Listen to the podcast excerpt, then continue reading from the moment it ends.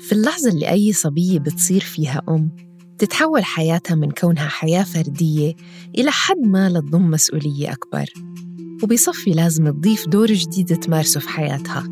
وهذا الدور بيصير دورها الأول لكن مش الوحيد. بس عمرنا عن جد سألنا بعض كيف هي فعلا حياة الأم؟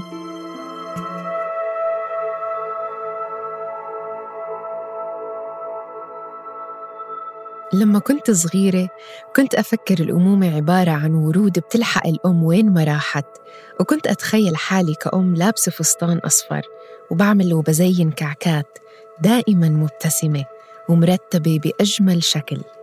وإذا كان في طفل أو أطفال بالصورة اللي كانت بمخيلتي كانوا دائما مبسوطين مبتسمين لابسين لبس نظيف وبتصرفوا أحسن تصرف. طبعا لما صرت أم واجهت حقيقة ولا إلها دخل باللي كان مرسوم بمخيلتي. ومعلش بلكي أنا كنت كتير بحب الأحلام والسرحان. بس وين كل الأمهات التانيين؟ ليه ولا وحدة حكت أو شكت لي أو خبرتني؟ شو هي حقيقة الأمومة؟ عشان تتخيلوا شو هي حياتي. هذا صوت ابني لما أخذت منه الكريم اللي سرقه من خزانة الحمام لما رحت أضوف بالتخت على الساعة واحدة الظهر. وأنا لساتني بالبيجامة. وصار لي مش عارفة أحمم شعري زي الخلق أسبوع.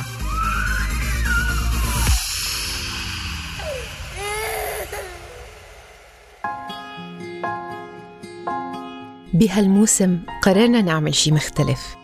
قررنا نعدد الآراء والأصوات ووجهات النظر. لهيك رح نكون أربعة عم نرافقكن أمل، سليم، كريستينا وفرات. رح نحكي عن موضوع بخصنا كلنا. رح نحكي عن البلوغ. مو بس البلوغ بشكله الجسدي لكن البلوغ كمفهوم بدل على التحول. رح نحكي عن البلوغ اللي بيطلب منا ننسلخ عن شرنقتنا وننطلق للعالم الخارجي.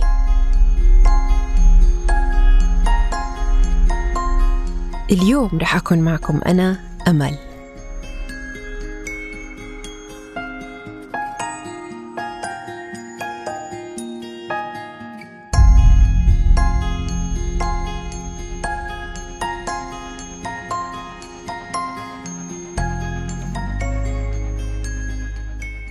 بالسنة ونص اللي عشت فيهم كأم اكتشفت إنه الأمومة مثل البلوغ. عملية مستمرة بتغيرني وبتتماشى حسب تطور الطفل وعشان أستوعبها لازم أواجهها بكل مرونة وأنا متحررة من قيود الخيال. لهيك صار عندي فضول أسمع من أمهات تانيين بأعمار مختلفة لأعرف إذا تجاربهن كانت شبيهة من تجربتي وكيف تقبلوا واقع حياتهم الجديد بعد ما صاروا أمهات. في هذه الحلقة من عيب رح نسمع من ثلاث أمهات من عائلة وحدة لنشوف إذا مروا باللي مريت فيه ونكتشف إذا الزمان اللي عاشوا فيه أجدادنا وأهالينا كان أصعب من هلأ أو ما بيأثر على تجربة الأم بغض النظر عن الزمن اللي هي عايشة فيه.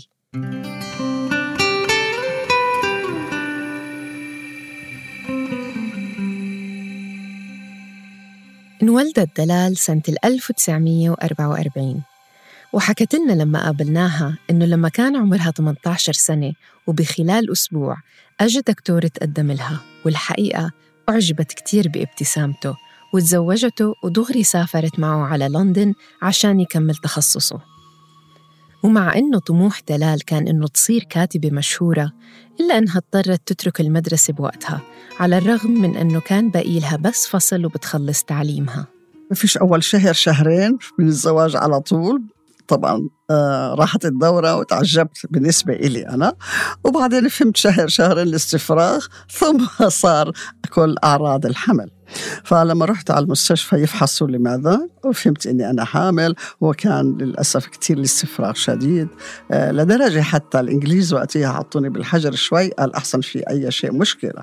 لكن الحمد لله تريها بنتي سنة كانت في بطني وكانت بدك تلعب وتنط وتركض باين عليها. فهيك مرقت فترة الحمل. الحمد لله. يعني أول أربعة أشهر كتير صعبين بس الأربع الباقي الأشهر كانت سهلة.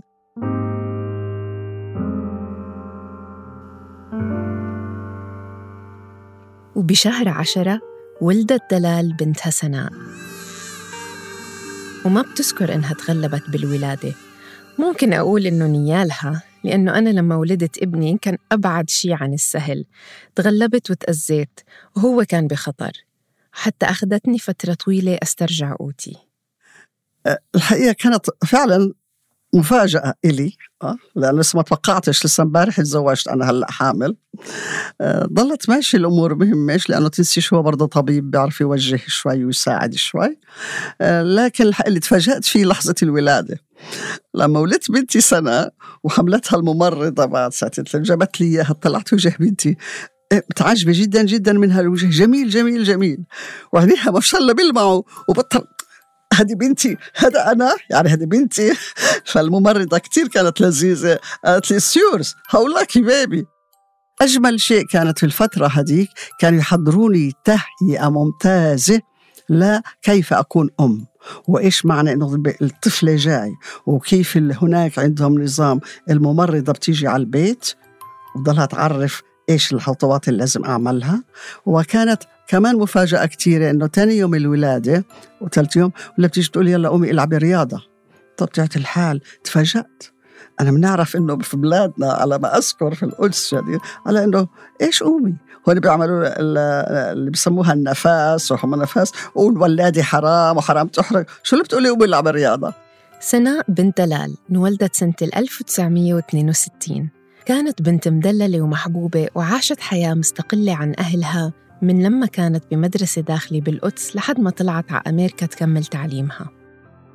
بعمر ال 22 رجعت سناء على عمان وتوظفت بمختبرات المدينة الطبية وبهديك الفترة تعرفت على ماهر وتزوجوا بسرعة لأنها حست إنه العادات والتقاليد تحتاجها تتزوج وتستقر وبيوم وبدون سابق إنذار اكتشفت أنها حامل.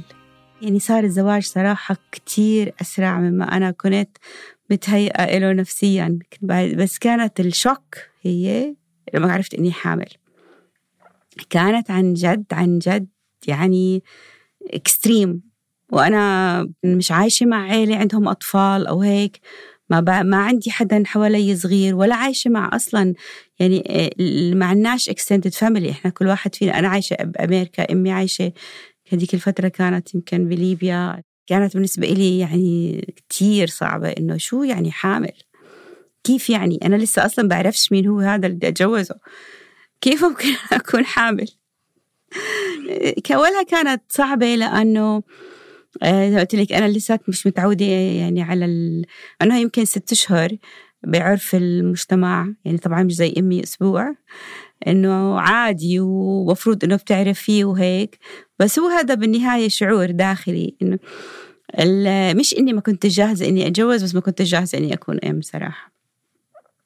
بعدين لما عرفت إني حامل لك صراحة أنا بداوم من سبعة ونص للأربعة بالمدينة ودوامي كتير طويل وكنت وشغلي كان كتير صعب لأنه إحنا من مش بس بنداوم إحنا بنناوب فمرات يعني بتناميش بالليل وهيك فرحت أركب خيل ورحت أنط ورحت أعمل كل إشي بتفكري فيه.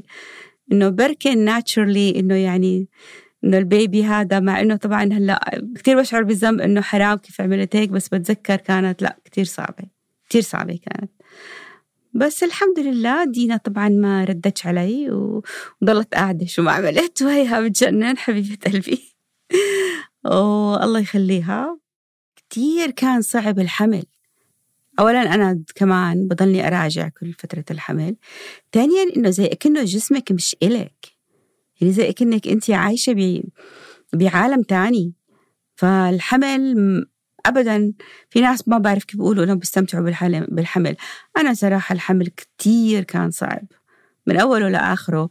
وكان عندي مشاكل بالحمل نفسه وأخذوني أكثر من مرة آه، يصوروني لأنه كان كان في في مشاكل يعني وبعدين لما يعني أكثر إشي كان إنه واو أجت خلاص يعني مش معاي إنه حدا تاني يقدر يحملها.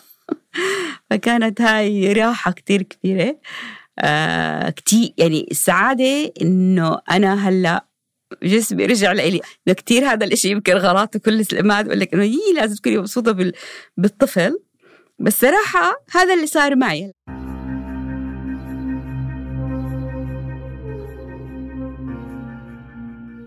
دالا بن سناء وحفيدتها لدلال انولدت بال 1986 وتزوجت بعمر ال 27 وبعكس إمها وستها دالا كانت جاهزة للحمل ومخططة إله.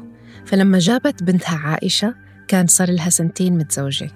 من ناحية الحمل شكله جينات قوية. أنا كمان بقضيها أول فترة استفراغ و يعني بتعب أول فترة كتير بالحمل. فهذا إشي طبعا يعني بشعر يعني حسيت فيه. صراحة أنا أظن يمكن كنت جاهزة. يعني ما بقدر أقول إني ما كان جعبالي. كان إلي تقريبا سنة وشوي متزوجة. وخلص يعني أنا براسي يعني مستعدة للأمومة. أختي الأكبر مني كان عندها ولد وحامل بالرقم اثنين. وقريبة كتير منها أنا فيعني تعرضت لها إنه إيش يعني أمومة أول فترة وهيك إنه مع مع طفلها الأول أم كان جعبالي زوجي مش كتير أول فترة كان يعني إنه مش مستعجل إنه هلأ تزوجنا وخلينا شوي إنه بس أنا كنت أظن جعبالي إني أحمل. فلما حملت كنت كتير مبسوطة. تعبت يعني جسديا ما كنتش كتير قوية وهيك تعبانة بس إني كتير مبسوطة إني حامل. وبس عرفت إنها بنت كنت كتير مبسوطة كمان. وبس إجت يمكن شوي كان صدمة. ستي هلأ وهي عم تقول القصة إنه شكلها إنه علموها أحسن منا بإنجلترا. إنه إجت الممرضة وقالت لها وهيك. أنا صراحة يعني بتذكر حالي كثير حكيتها لصحباتي وناس حوالي إنه يا ريت إنه كل سنين المدرسة اللي قعدناها حدا علمنا أكثر آه على موضوع الأمومة وإنه هاي أول فترة خصوصا أول ست أشهر من حياة الطفل إنه لا الطفل ولا الأم يعني. أكيد كنت بعرف مثلا من ناس حوالي ومن أختي وهيك إنه مثلا ما بيناموا بالليل.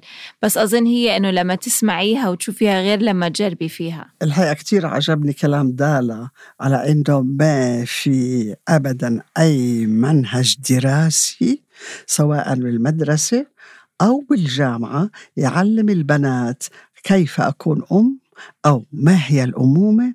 أنا بن... بالنسبة لي كنت أروح كتير على قسم الخداج و... وأسأل لأني أصلا مداومة كل نهاري بالمستشفى يعني آه بس كنت اعتمدت على الكتب صراحة. يعني ما اعتمدت على حدا. تعرفي هديك الفترة الواحد بده إنه يعني أنا ما بدي حتى لو أنا بعرف إنه أمي بإنجلاند كانت وتعلمت كل الأشياء بطريقة صح و... والعكس عندها خبرة. بس أنا يعني ما عندنا أطفال وهيك فكنت بدي أشوف إيش في آخر ما تطور العلم بهذا الموضوع. فاعتمدت على كتير كتب وكان في كتاب بالنسبة لي كان مقدس. يعني إنه كل ما بدي إشي أرجع لهذا الكتاب. دكتور, دكتور سبوك؟ انت دكتور سبوك وأنا parental guidance كان اسمه. فاعتمدنا على الكتب وبس إيه إنه تتحضري من ناحية إنه أنت رح يصيبك اكتئاب أو أنت عن جد رح تكوني عندك هامرج يعني عندك بليدنج فترة طويلة فبالتالي كل جسمك رح يتغير. لا ما يعني قد ما يحكوا لك الكتب وقد ما هيك آه، بتهيألي إنه تجربة غير. آه تجربة غير. شو رأيك دالا؟ صح.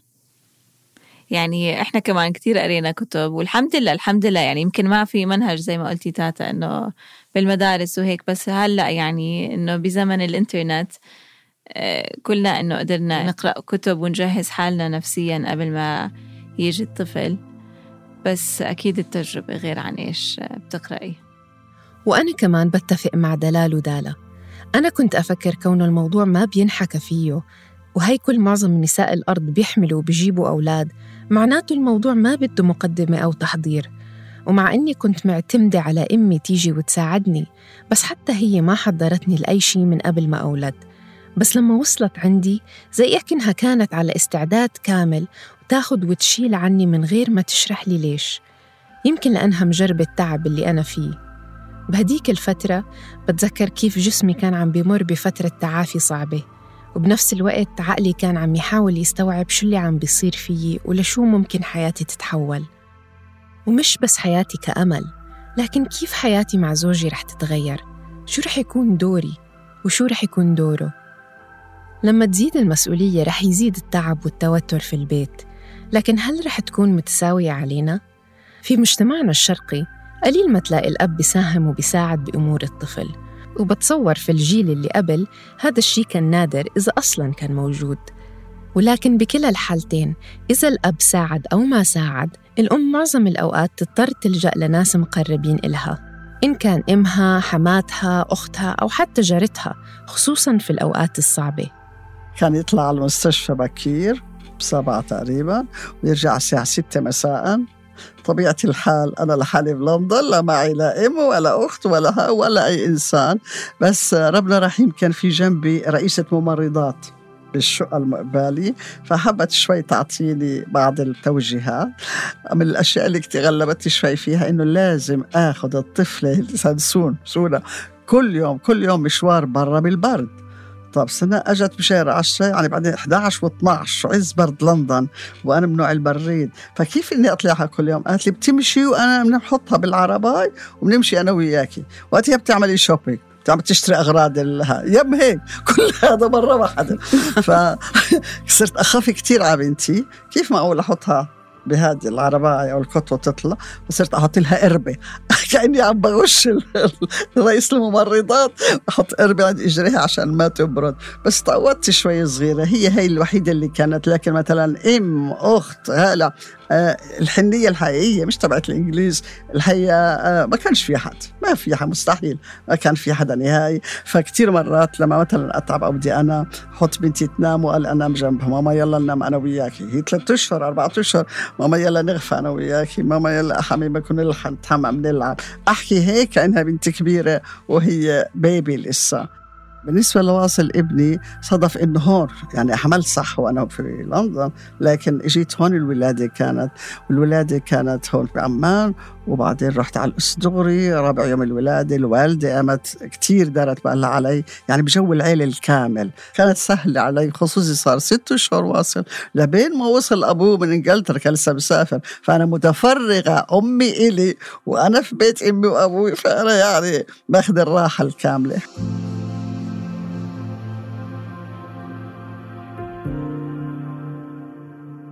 بالنسبة إلي ما كانش بقدر أحكي أبدا لأنه قلت لك فيش حد أنا هقعد معاه من الساعة 7 الصبح للستة المساء. وطبعا ليجي أبوها بده يأكل وجبته وبعد ما يطلع بده يطلع بده يحرق بده كذا. فيش مجال يضله. ما فيش مجال أعبر حتى فيش مجال أعبر أقول سنة نامت تعبت ما في مجال.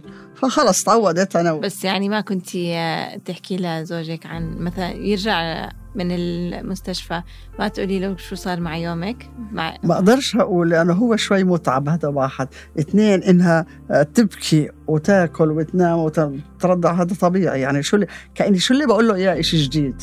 يعني هذا طبيعي أحكي. طبيعي. ف ما في مجال أحكي له إنه سناء بكيت أو سناء صحيت. وبدون وعي أحس فيه إنه حرام. طول النهار بالمستشفى والعمليات. شو اللي قاعد أقول له انه بس أحاول جهدي جهدي إنه سناء فعلا تكون تحممت وأكلت ونامت تقريبا على ستة ونص سبعة عشان لما يجي الساعة ستة ونص نتعشى أو ياكل تكون تقريبا سناء نامت أو راح تنام. هذه هذا اللي بقدر أعمله ما أحسنك. حبيبتي. حبيبتي. للأسف أبدا أبدا. ما كنت أسترجي إني أقول أنا لحالي ما كنت أسترجي أقول أنا بغربة ما كنت ما بعرف. هذا الشيء مكتوم عندي كأنه بنحكاش كان يا مش أخلاق يا مش أدب جوا. يا مش لا أعرف. بس ما ما بقدرش أشاركه. يمكن مش عارفه بلاقي كل شيء جديد. الجو جديد والغربة جديدة والبلد جديدة. مصطفى رجل يقدس عمله. بيحترم عمله آه ما بيعرفش إلا المستشفى والمساء لازم يطلع يشم الهواء كثير مرات نجيب بيبي سيتر لسنة عشان نطلع على السينما ونطلع مشوار بدوش حدا يحبسه في الدنيا.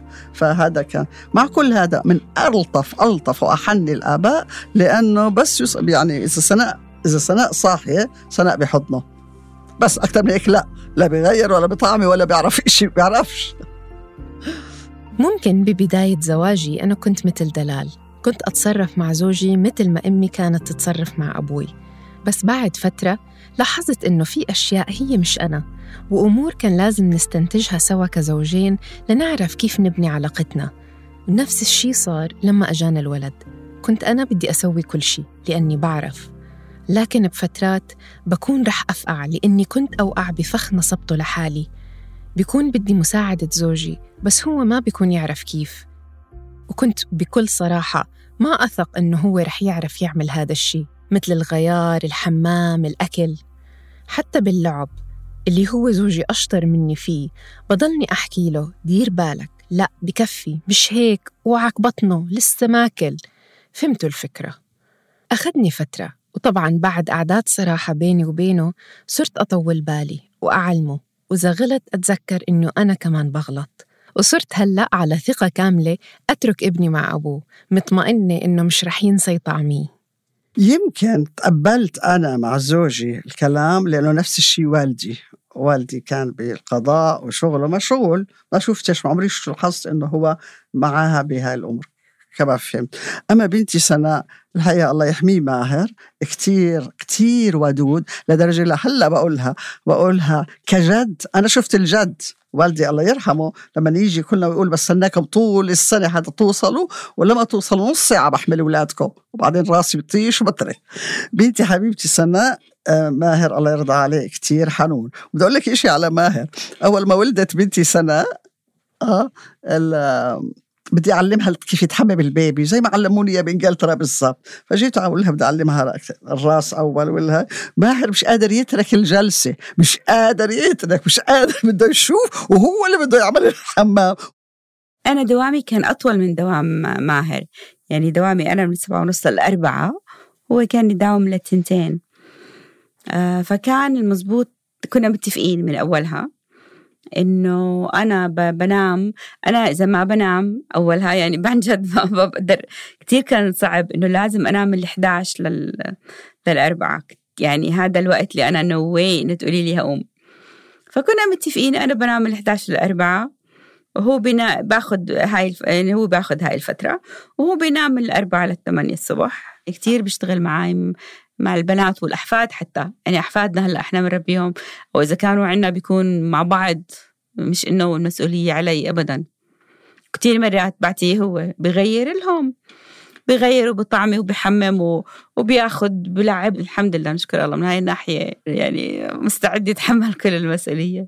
أول فترة بتذكر بعد ما جبت عيوش آه كنت كتير شادة على حالي إنه ما بدي إنه وجود عيوش يغير بالعلاقة بيني أنا وزوجي. يعني ما بدي إنه يحس إنه في إيش تغير. عشان إحنا كمان من بين يعني أصحابنا والناس اللي حوالينا إنه من أول الناس اللي إجانا بيبي فما كان بدي إياه يحس إنه خلص مثلا راحت علينا إحنا بطل عنا حياة ممنوع نطلع ممنوع نيجي ممنوع بس بنفس الوقت إنه يعني الحقيقة كانت إنه آه الحياة تغيرت. يعني ببطل في الحرية اللي عندك إياها قبل ما يكون عندك أطفال كنت كثير حريصة على مواعيد الطفلة ومتوترة شوي. إيش إيش آه توترية بالضبط. هي بيشهدوا. بيشهدوا إني أنا كنت متوترة أول أظن أول طفل مقارنة بطفلي الثاني. بس لهلا صراحة دالة لهلا لازم يناموا على السبعة. إذا ما ناموش على السبعة بتقوم لقيامة يعني.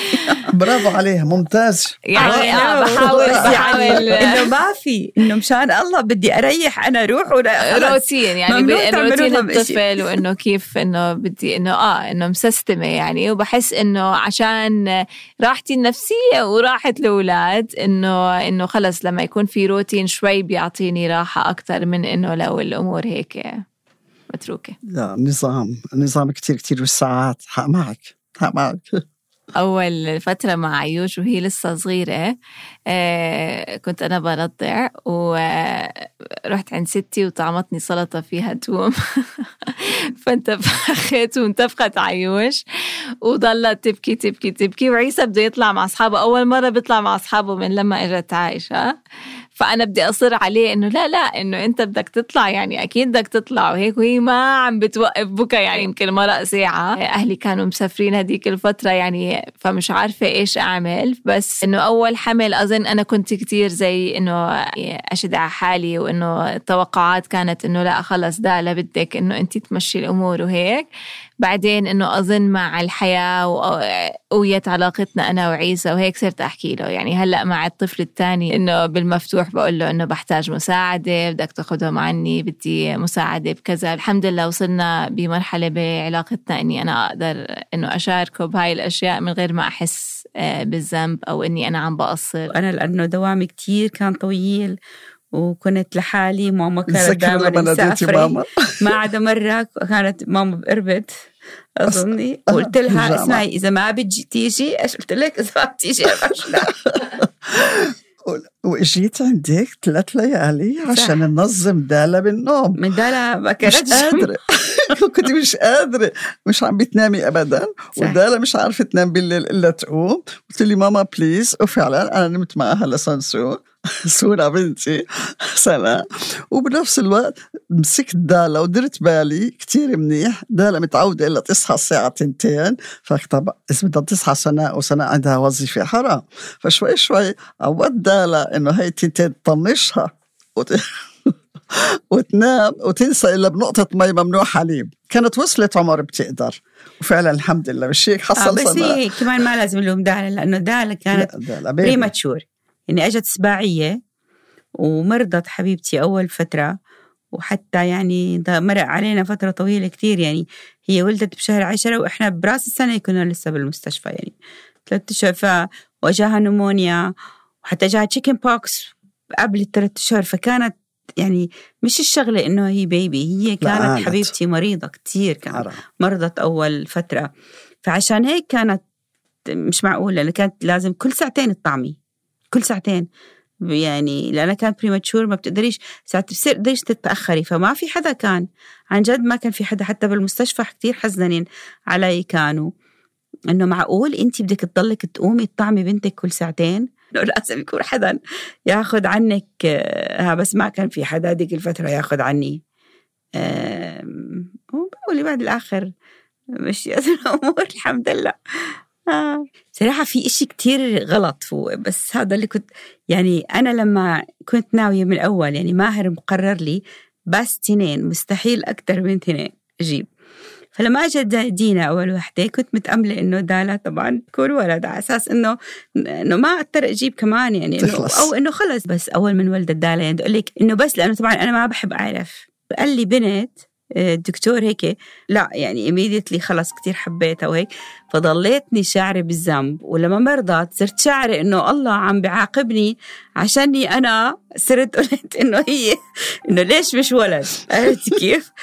فشو رحت بدراما؟ أوه يعني دراما خيالية.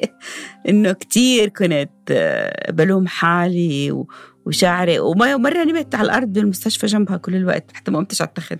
أنا نمت معك الليل. هذيك الليلة آه. نمنا مع بعض بالمستشفى. وهي بال بال incubator.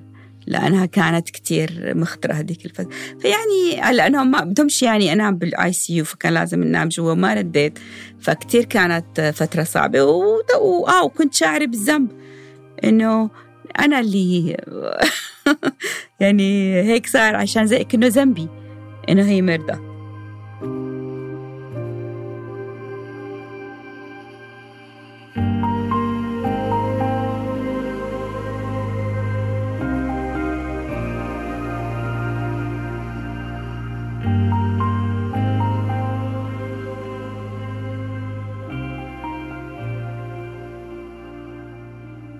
بال 2019 نشرت الجامعة الأهلية بإربد دراسة حول الاكتئاب ما بعد الولادة. استخدمت فيها مقياس أدمرا لاكتئاب ما بعد الولادة على 188 أم. أنجبوا أطفال اضطروا يحطوهم بوحدة العناية المركزة. تبين من النتائج الكمية لهذه الدراسة إنه نسبة عالية من هالأمهات عانوا من اكتئاب ما بعد الولادة لأنه مجموع أجوبتهم كان بمتوسط 20.81 من 30 وطريقة استخدام مقياس أدمرا هو عبارة عن اختيار إجابة لعشر أسئلة وإذا جمعت الأجوبة مجموع عشرة وفوق من 30 هذا بدل إنه الأم بتعاني من اكتئاب ما بعد الولادة. ومن الأعراض اللي تم تسجيلها كان الشعور بالصدمة والبكاء وعدم الشعور بالمتعة واليأس والتفكير في أذية أنفسهم أو أطفالهم وبينت الدراسة إنه من الأمور اللي كانت مسببة لهذه الأعراض ولادة بنت قلة المعرفة والدعم الاجتماعي والوصمة والعيب بأنه هذه الأم حامل جينياً لمرض أدى لوضع الطفل في العناية المركزة. وبنفس السياق في دراسة تانية صادرة من جامعة العلوم والتكنولوجيا أوجدت نتائجها أنه من أكثر العوامل اللي بتسبب اكتئاب ما بعد الولادة عند النساء الأردنيات معظمها عوامل اجتماعية إلها دخل بالبيئة المحيطة مثل الحمل الغير مخطط له، العلاقة الصعبة مع الحماة والدة الزوج، أو عدم الرضا عن الرعاية الشاملة، أو التوتر أو الشعور بالضغط لولادة الطفل بسرعة. مع إنه سناء استاءت لما عرفت إنه أجاها بنت المرة الثانية ودالا قعدت بالعناية المركزة كمان لكنه وقتها ما صابها اكتئاب. الاكتئاب صابها بعد ما ولدت بنتها الأولى دينا. آه أنا صابني بتذكر مية بالمية. أنا صابني آه لما كان دينا عمرها حوالي أربع أشهر آه خلص إنه ما ما بدي ما بدي. يعني كل يوم إنه أروح بس هيك أرجع البيت أغد أرجع الطعمي بعدين أرجع أغدي بعدين أرجع أروح الدوام بعدين أرجع أناوب إنه خلص. فحتى كانت بالنسبة له يعني لماهر إنه صار يسأل أخوه أخوه دكتور. يقول له مش معقول في إشي مش طبيعي. فصاروا يعطوني عبر فيتامينات وهيك. آه بتتذكر التشخيص لما قلنا آه اكتئاب ما بعد الولادة؟ آه فهو قالوا أكيد أكيد هذا بس إنه نقص فيتامينات وهيك. واستمر فترة بعدين راح يعني آه الحمد لله إنه يعني ما كانتش فترة طويلة بس بتذكره. بس, بس عفوا عدم إدراك العيلة لاكتئاب آه. ما بعد الولادة في تلك الفترة ما كان صار هجوم لهالتشخيص صار هجوم وزعل إنه كيف يعني ليه؟ ليه ما كل الستات بولدوا صار زعل. بصيرش نسميه إنه عندها اكتئاب ما بعد الولادة. اللي بتذكره إنه بس إنه ما يعني بطل في استمتاع كليا. إنه بتعملي الأشياء بس إنه لازم تعمليها بس ما في متعة ولا بإشي. لا في متعة إنك تحملي بنتك ولا إنك في متعة بإنك تطعميها ولا إنه وما فيش متعة بالأكل ما فيش متعة بإنه بصير تسألي طب ليش أنا هون و... وشو إله معنى؟ وتعرفي أنا أكتر فترة كنت يعني مع إنه يمكن إنه كتير بسرعة رجعت على الشغل بس لما آخذ بريك بالشغل كانت هاي أحلى إشي بالدنيا لأنه ما في وراي مسؤولية يعني بقدر أشرب قهوة. وما فيش حدا يعني يقول لي عرفتي بالبيت ولا عندي ثاني اكل بالضبط ولا مرات الشغل أريح من إن يعني ربة بيت كثير أصعب من وحدة بتشتغل صراحة. أنا كنت أفكر إنه حياة الأم العاملة كثير أصعب من حياة الأم اللي في البيت. بس صراحة بعد ما جربت استوعبت العكس. لما تطلعي على شغلك راكنه ابنك أو بنتك مع أبوهم أو مربية أو حتى في حضانة بتقدري ساعتها ترجعي حياتك شوي زي ما كانت قبل وبتصيري تستخدمي مخك لأمور غير هذه البكوة معناها جوع ولا نعس ولا مغص ولا غيار؟ لما تعملي محادثة بيكون موضوع عن العالم الخارجي وبتلاقي حالك أخذتي راحة من الحكي عن حياتك كأم لأنك بصراحة زهقتي تعيدي الحكي نفسه. وأحلى شيء أنك لما ترجعي على البيت وتشوفي ابنك أو بنتك بتكوني مشتقتي لهم كتير.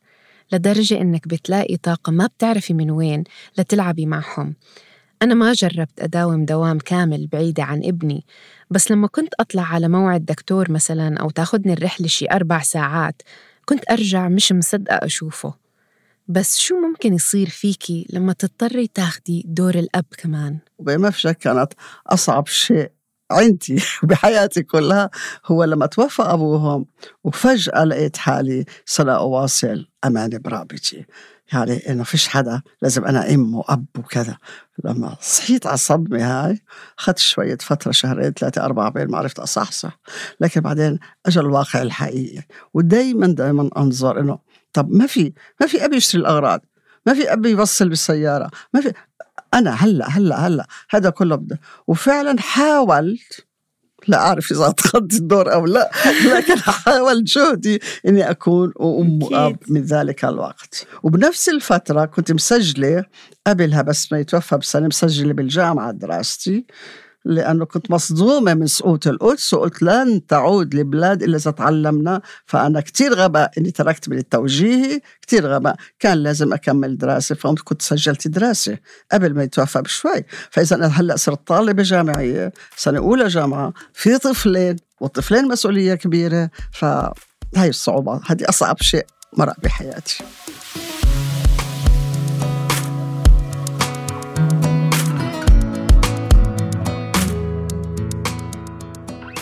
هذا الحدث كان بيمثل نقطة تحول عند دلال. استوعبت يومها أنه مسؤوليتها تضاعفت وعليها تثابر وتبلش تحصد لمسار مهني.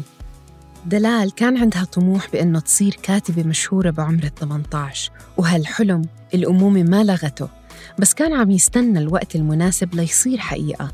دلال ما كانت عارفة إنه مأساة موت زوجها هي اللي رح توصلها لحلم حياتها.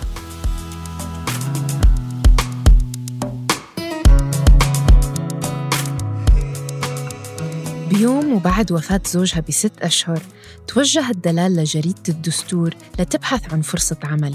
وفعلاً بشهر 11 سنة 1971 نشرت الجريدة أول صفحة للمرأة بالأردن للكاتبة واللي لاحقاً بتصير دكتورة إرشاد نفسي وأسري دلال العلمي ولتقدر توفق بين بيتها وعملها. كانت كتير مرات تاخد سناء وواصل معها على مراكز التصوير للجريدة وحتى كانوا يرافقوها لما كانت تعمل مقابلات. ومع إنه كان في ناس بشككوها بالتزاماتها كأم لكن أهم دور بحياة دلال كان دور الأم وتوفير الحنان والرعاية لأطفالها. أذكر سنة امتحان عندكم في المدرسة. لما المعلمة المعلمة كان كان موضوع مش جريم. كان موضوع الإنشاء أكتبي عن أبي. تذكري هذا الكلام؟ واجت شكت لي سنة. ماما ماما ما كتبت ولا ورقة ولا قلم ولا كتبت. بدهم يكتب عن أبي. ضميتها ضميتها ضميتها. كلها رحلة. تلك الفترة كانت صعبة. ما هي سهلة. مش رحلة لعب. الشعور بإنك أنت يجب أن تكوني يجب. قبلتي ولا قبلتي بتقدري أو بتقدريش تكوني ام وام اب وأب. كثير مرات حدث حياتي في حياتي بعض الأحداث اللي إيش بدهم يقولوا الناس أو بصراحة بصراحة أكون بجرأة يقولوا اللي بدهم إياه أنا عارفة إيش بيحصل. لما كانت دلال رح تتزوج للمرة الثانية بحياتها واجهت كتير حكي من الناس والمجتمع وهالموقف مش مقتصر عليها بس. كتير مرات بننظر للأمهات بمنظور إنه الأم لازم تكون مثالية والمثالية براسنا هي مثل الصورة اللي رسمت لكم إياها بالبداية. الفستان الأصفر والكعكات والولاد الحلوين. بالإضافة إنه هالأم لازم تنسى كل شي بحياتها إله دخل بصحتها أو بطموحها أو براحتها وتكافح لتسعد أطفالها وزوجها وعيلتها وعيلة زوجها والجارة وبنت أخت الجارة والمجتمع كامل. وإذا هي طلبت شي لنفسها دغري بنحكم عليها بأنها أنانية وأم سيئة. وفي زمن الإنترنت وسهولة العثور على المعلومة للي بتقدر توصل للمعلومة بصفي الضغوطات اللي عم تعيشها الأم هي من مجتمع ساكنة بيناته من جهة ومجتمع بتتصفحه إلكترونياً من جهة تانية. لما أسأل ستي مثلا إنه عن موضوع الرضاعه وهيك إنه بالنسبة لهم ما كان هالموضوع الضروري يعني إنه خلص الراحة النفسية هي أهم إشي فمثلا مش شرط إنه الكل رضع طبيعي إحنا بيجيلي اليوم مثلا بحس في ضغط إنه لا إحنا بنعرف إيش آه مثلا الرضاعه الطبيعية. وإيش معناها على الطفل وإيش آه يعني إيش السبستيتوت وإيش يعني مساوئه. يمكن الجيل اللي قبل كان هيك مريح أكثر إنه خلص كيف ما تيجي تيجي. يعني ما كنتش أشعر كثير بالذنب أنا لما أعطيهم شوكولاتة. بس هلأ بشعر إنه بشعر بالذنب لما أعطي أحفادي شوكولاتة. الحقيقة بعد ما درست علم النفس وبعد ما فهمت إيش المعاناة وإيش الأشياء النفسية وإيش أثرها على ترابط الزوجين هيك هلأ فهمت كثير أكثر تلك الفترة ما كنت بعرف إيش. بعرف إنه الزوج كأنه زي الوالد بيجي وبيتقبل مسؤولياته وبيطلعوا بس بحبه بدلل ليس أكثر ومصطفى كان يسوي هالكلام بحبه بدلل ليس أكثر فما ما تدربتش. لكن الدراسة علمتني فقط ثم يمكن العيادة وخبرات العيادة إنه يجب أن يكون حوار. صح بس أنا لازم أقول إنه كمان آه، لازم الأمهات يكون عندهم وقت يعني هم يعرفوا كيف آه، يحطوا وقت لحالهم رائع. لأنه الأم إذا ما حطت وقت ترتاح فيه آه. بالنتيجة مستحيل هي بني آدم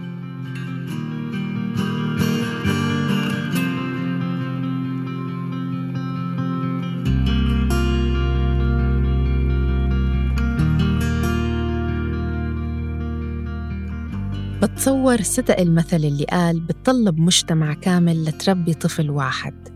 الأمومة صعبة والحكي مش مثل الشوف. ومثل أي نقطة تحول بتواجهنا بحياتنا كتير أمهات بمروا بظروف صعبة إن كان في وقت الحمل أو الولادة أو بعدها. وكتير من هذه الظروف منمحيها بأعذار مثل وجوده أو وجودها بيستحق كل معاناتي. أنا مش أول وحدة بتجيب أولاد. شوفي الأمهات التانيات هيهم لا بيشكوا ولا بيبكوا. أنا كأم شعرت بحب لا يوصف لابني من أول ما ولدته وهذا الحب عم بيزيد كل يوم. بس وجود هذا الحب ما بيلغي كل لحظة ضعف مريت فيها ولا بيمحي المواقف الصعبة وأكيد ما بيستبدل الأذى والتعب اللي صار بجسمي. أعطيت حالي المساحة لأبكي وأشكي ووصلت لواقع. إنه ابني هو جزء مكمل لحياتي. كتير مرات بصفن وبفكر بأمهات العالم شو تجربة كل وحدة؟ بتذكر صحبات اختفوا من بعد ما أجاهن أطفال. بيخطر عبالي الأمهات اللي حملوا بسبع أطفال مع بعض. بفكر بالأم اللي ندمت إنها صارت أم. بفكر بستات التنتين. بفكر بإمي. والنتيجة اللي بستنتجها بالآخر إنهن كلهن جبارات. كل تجربة أكيد اختلفت عن التانية والزمان والمكان أكيد بيلعب دور. بس مهما كان ما بيسهل أو بيقلل من شو الأمومة بتعني وشو الأمومة بتتطلب. للأسف أنا ما كنت فاهمة هذا الحكي وبتمنى لو انحكالي من قبل. وبتمنى أنكم أنتوا بعد ما سمعتوا من دلال وسناء ودالا أنه صار عندكم فكرة ولو صغيرة عن كيف هي فعلا حياة الأم.